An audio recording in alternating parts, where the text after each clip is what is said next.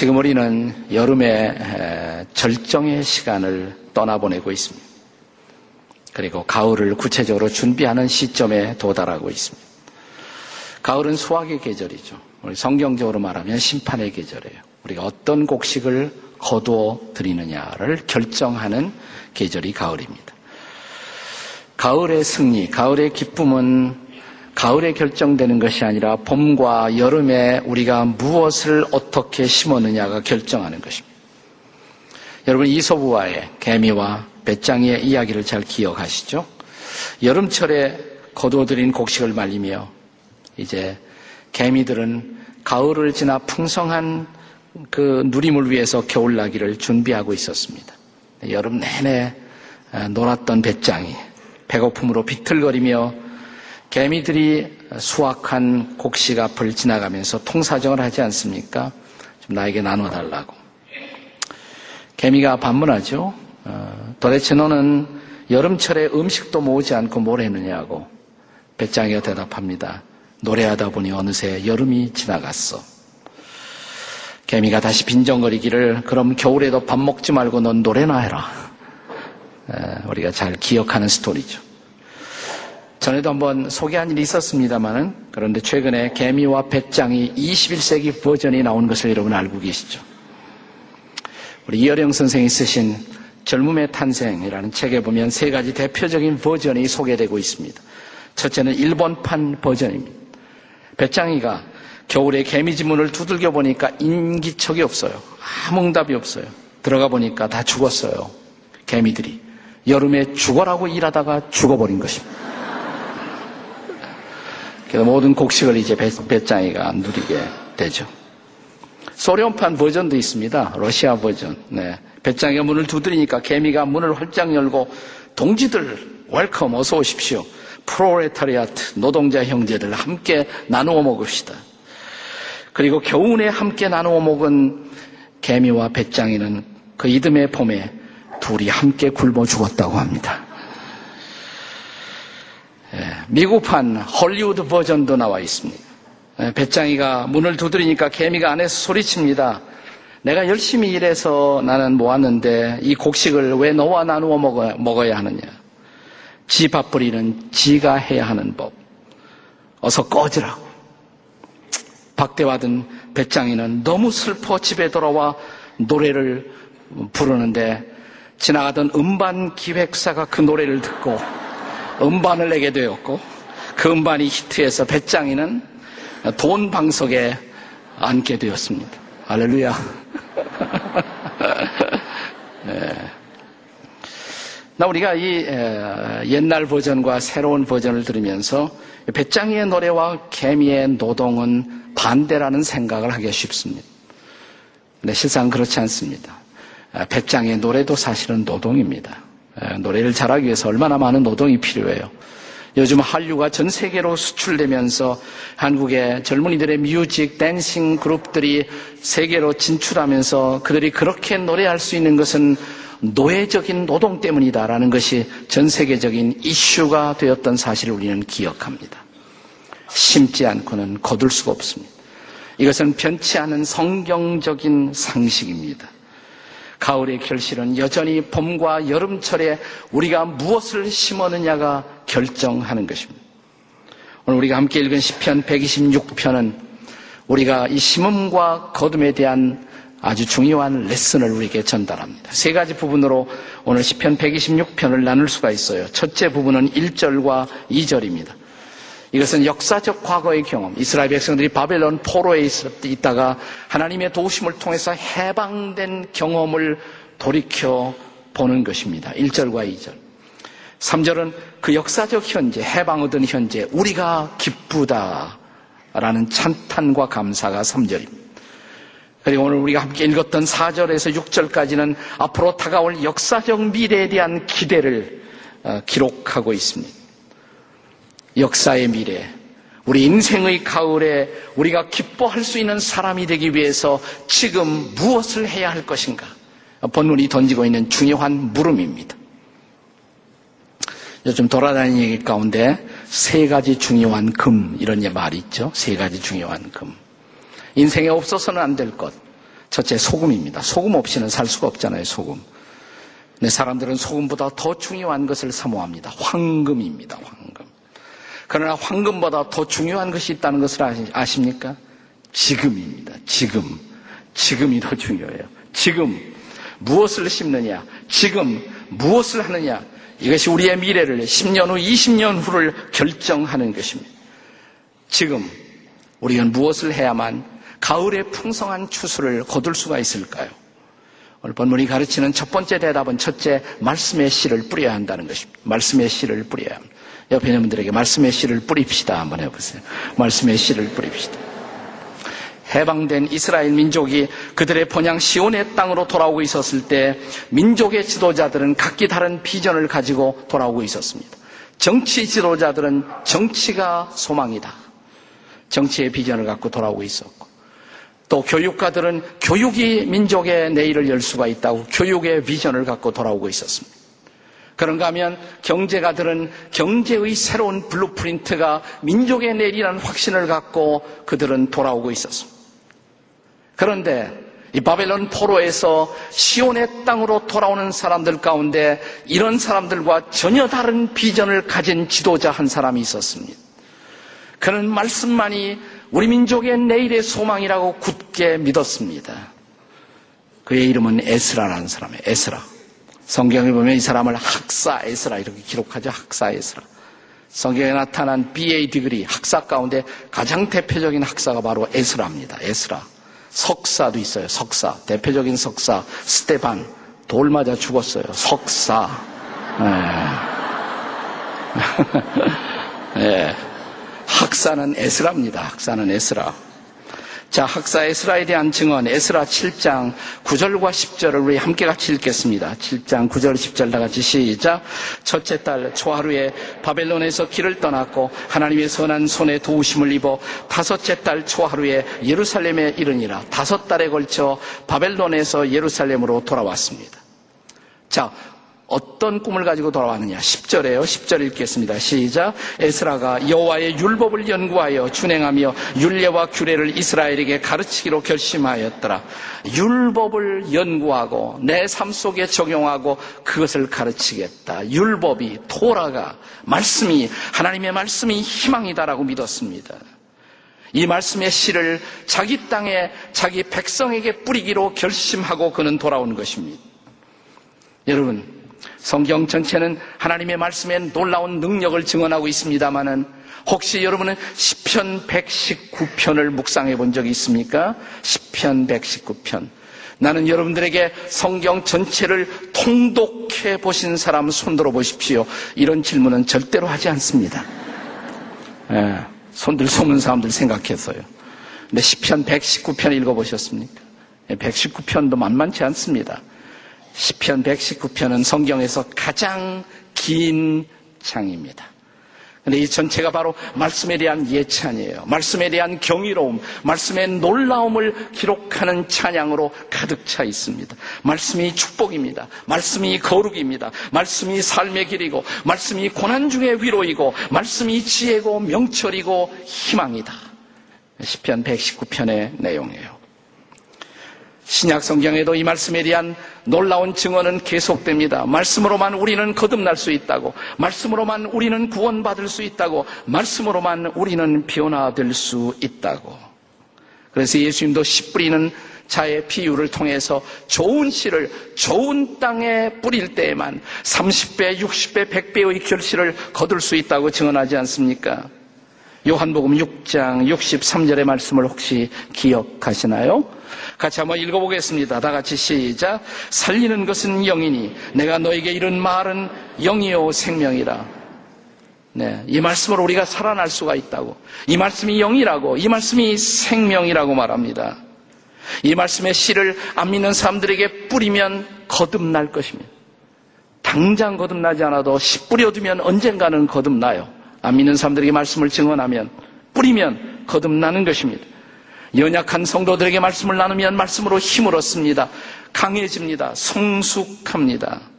성경은 성경 자신의 놀라운 능력을 이렇게 증언하고 있습니다. 디모데후서 3장 16절 17절입니다. 다 같이 읽겠습니다. 시작. 모든 성경은 하나님의 감동으로 된 것으로 교훈과 책망과 바르게 함과 의로 교육하기에 유익하니 그 다음에 이는 하나님의 사람으로 온전하게 하며 그 다음에 모든 선한 일을 행할 능력을 갖추게 하려 합니다.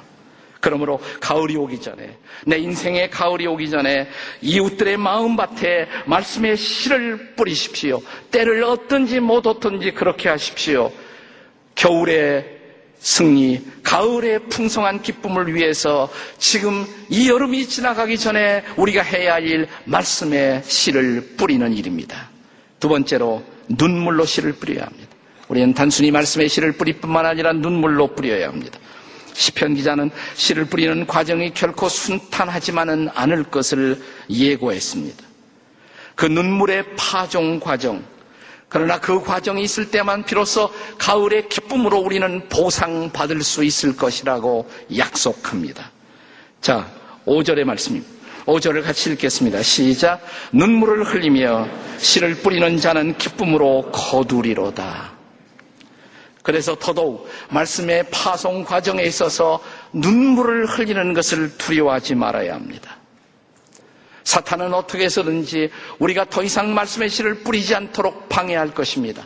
씨 뿌리는 자의 비유에도 보시면 자 씨를 뿌렸어요. 악한 자가 사탄이 와서 그 씨를 빼앗아 간다고 말합니다. 혹은 환란과 박해로 말씀을 받는, 받은 사람들이 결실하지 못하도록 방해할 것이라고. 혹은 세상의 염려, 재물의 유혹으로 말씀의 결실을 방해할 것이라고. 왠 줄 아세요? 사탄은 알아요. 이 말씀이 얼마나 위대한 것인가를, 말씀이 얼마나 능력인 것인가를, 이 말씀이 얼마나 소망인 것인가를 사탄은 알기 때문에 말씀이 뿌려지지 못하도록 방해합니다. 그래서 우리는 더욱 말씀을 뿌려야 합니다. 힘들어도 뿌려야 합니다. 눈물을 흘리면서라도 뿌려야 합니다. 아니, 뿌려서 당장 결실이 없는 것 같아도 계속 뿌려야 합니다. 언젠가 맺어질 결실을 기대하며 뿌려야 합니다. 울면서 뿌려야 합니다. 왜 전도해요? 말씀 뿌리는 거예요. 뿌려두면 열매를 맺습니다. 교육 목장의 목자들, 다음 세대, 이 땅의 다음의 역사를 만들어갈 청소년, 젊은이, 어린이들의 마음속에 말씀의 씨를 계속 뿌리십시오. 목자 여러분, 여러분과 함께하는 목원들의 마음속에 말씀의 씨를 뿌리십시오. 우리 교인들은 다 목자가 되셔야 돼요. 우리 지구촌교회 교인들은 두 가지 종류의 교인밖에는 없다는 것을 제가 강조해 왔습니다. 지금 목자와 장차 목자. 옆에 사람에게 묻습니다. 지금 목자십니까? 장차 목자십니까? 시작. 지금 목자십니까? 좀 물어봐요. 물어보래면. 장차 목자, 언제 목자 되시겠어요? 네, 목자가 돼야 말씀을 뿌릴 줄 알게 돼요. 말씀을 나눌 줄 알게 됩니다. 네. 뿌리는 과정이 힘들어도 우리는 울면서 뿌려야 합니다. 눈물로 뿌려야 합니다. 위대한 결실을 기대하면서 말합니다. 눈물 없이 위대한 결실은 이루어지지 않습니다. 예수님도 우셨습니다. 예수님도 눈물을 흘리셨습니다. 십자가를 지시기 전날 밤 그는 겟세만의 동산에 들어가 통곡하셨다고 말합니다. 히브리서 5장 7절은 예수님이 십자가 지시기 전날 밤의 광경을 묘사하는 유일한 성경 구절입니다. 자, 히브리서 5장 7절을 다 같이 읽겠습니다. 시작. 그는 육체에 계실 때 자기를 죽음에서 능히 구원하실 이에게 통곡과 눈물로 간구와 소원을 올렸고 통곡과 눈물로 뭘 했다고 그랬어요? 간구와 소원을 올려드렸다 이렇게 말합니다. 자, 이 통곡, 이 눈물, 이 눈물을 기꺼이 감당하신 이유 그것은 통곡 눈물 건너편을 바라보신 것입니다. 그가 십자가의 고통을 견디신 이유, 바로 십자가의 고통을 통해서 이루어질 결실을 내다보셨기 때문입니다. 예수님의 말씀을 기억하십니까? 요한복음 12장 24절의 말씀에 하늘의 밀이 땅에 떨어져 죽지 아니하면 그대로 있거니와 떨어져 죽으면 뭐라 그랬어요? 많은 열매를 맺느니라고. 그 많은 열매. 즉 예수님의 십자가의 고통을 통해서 피 흘림을 통해서 용서받고 구원받고 새로워져서 새로운 삶을 살게 될 수많은 열매들을 바라보며 주님은 십자가의 고통을 견디셨습니다. 그는 기쁨으로 통곡하신 것입니다. 그래서 우리도 눈물을 흘릴 줄 알아야 합니다. 자, 가을에 기쁨을 거두기 위해서 세 번째로 해야 할 일, 거둠의 때를 기다릴 줄 아셔야 합니다. 거둠의 때를 기다리셔야 합니다. 기도하며 기다리셔야 합니다. 자, 기다림의 시간이 힘들 수가 있습니다. 그래도 기도하며 기다리셔야 합니다. 나 잘 기다리기 위해서 무엇보다 필요한 것 다시 한번 강조해요. 그것은 바로 눈물과 고통의 저 건너편에 있는 가을의 비전. 그 비전이 보여야 돼요. 그 비전이. 오늘 본문은 그 비전을 곡식의 단이라고 말합니다. 내가 뿌린 것은 한 톨의 씨알이었어요. 몇 알의 씨앗이었지만 우리가 거둘 것은 곡식의 단이라고 거대한 단이라고. 난 한 사람에게 전도했는데 그 사람이 어떤 사람이 될지 몰라요. 어떤 어떤 영혼의 열매를 거두어 드릴 수 있는 어떤 위대한 신앙의 영향력을 끼칠 사람이 될지 몰라요. 단이 우리에게 돌아올 것입니다. 그것이 본문의 6절이죠. 6절 다 같이 읽겠습니다. 시작. 울며 씨를 뿌리러 나가는 자는 반드시 기쁨으로 그 곡식 단을 가지고 돌아오리로다. 이런 비전이 분명할수록 선명할수록 우리는 잘 참을 수가 있습니다. 잘 기도하며 기다릴 수가 있습니다. 그리고 그들에게 기다림의 시간은 결코 힘든 시간이 아니에요. 즐겁게 기다릴 수가 있습니다. 그리고 그 시간은 결코 낭비가 아닙니다. 그것은 기대하는 시간이기 때문에 그렇습니다. 본문의 배경을 이루고 있는 이스라엘 땅, 팔레스타인 땅은 파종에서 열매를 거두기에 좋은 땅이 결코 아닙니다. 네. 전체가 다 뭐 이렇게 라임스톤으로 되어 있거나 황량한 사막들이에요. 특별히 이스라엘 남쪽으로 내려갈수록 유다의 사막이 있습니다. 더 내려가면 네게브라는 사막이 펼쳐져요. 황량한 사막이에요. 여기서 뭘 먹고 사나? 이게 어떻게 젖과 꿀이 흐르는 땅인가? 이스라엘 방문하면 그런 생각이 들죠. 자, 그런데 여름철이 지나요. 건기예요. 여름철은 건기입니다. 이스라엘에서. 건기가 지나면 우기가 찾아옵니다. 우기가 오면 네게부 사막에도 비가 내려요. 근데 비가 내리기 시작하면 사막이 달라져요. 이 사막이 장미처럼 피어나기 시작합니다. 사막에 강이 흐르기 시작합니다. 춤추는 생명의 강 속에서 놀라운 생명의 신비로운 부활들이 이루어지기 시작합니다. 바로 그런 위대한 희망을 오늘 본문에도 노래하고 있지 않습니까? 4절입니다. 4절 다 같이 읽겠습니다. 시작. 여호와여 우리의 포로를 남방 시내들 같이 돌려 보내소서. 그들은 포로에서 자유를 얻었지만 아직도 그들을 묶는 것이 있었어요. 그러나 남방에 저 사막에 시냇물이 흐르기 시작하면 그 사막에 강이 흐르기 시작하면 그들은 포로된 것들을 벗어던지고 그들은 춤추며 자유하며 놀라운 추수의 열매를 즐기게 될 것이라고 그렇습니다. 비가 내리면 사막에 비가 내리면 마지막 추수가 준비되는 것입니다. 우리는 바로 그 추수를 준비해야 할 시간 앞에 도달했습니다. 다시 결심하세요. 전도하기로. 자, 가을철 우리가 블레싱 축제를 앞두고 전도 대상자를 지금부터 마음에 품으세요.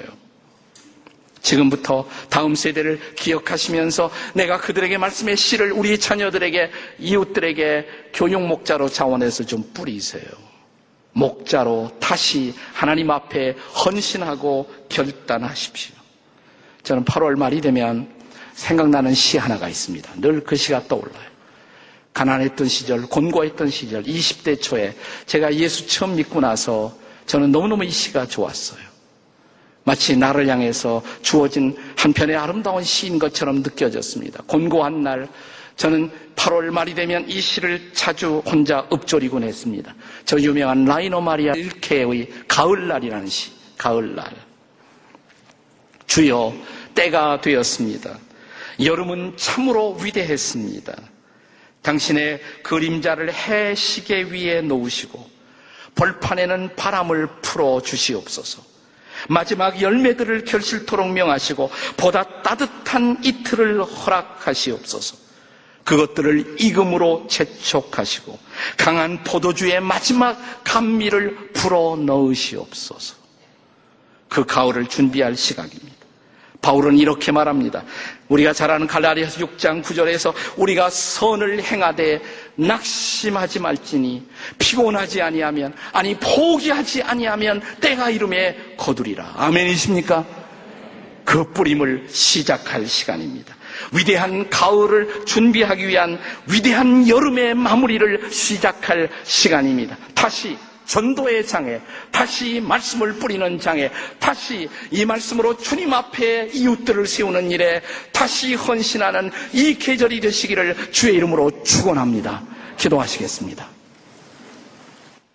하나님 아버지, 여름이 지나갑니다.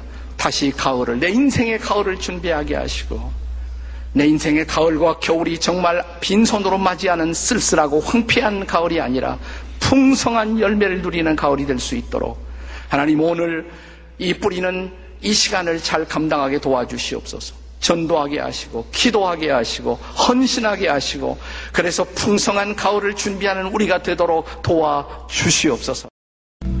이제는 우리 주 예수 그리스도의 은혜와 하나님 아버지의 사랑과 성령의 교통케 하심이 말씀을 받고 다시 위대한 가을을 준비하는 모든 성도들의 일터와 가정 가운데 성령의 은혜와 평화가 함께 해주시기를 간절히 축원하옵나이다. 아멘.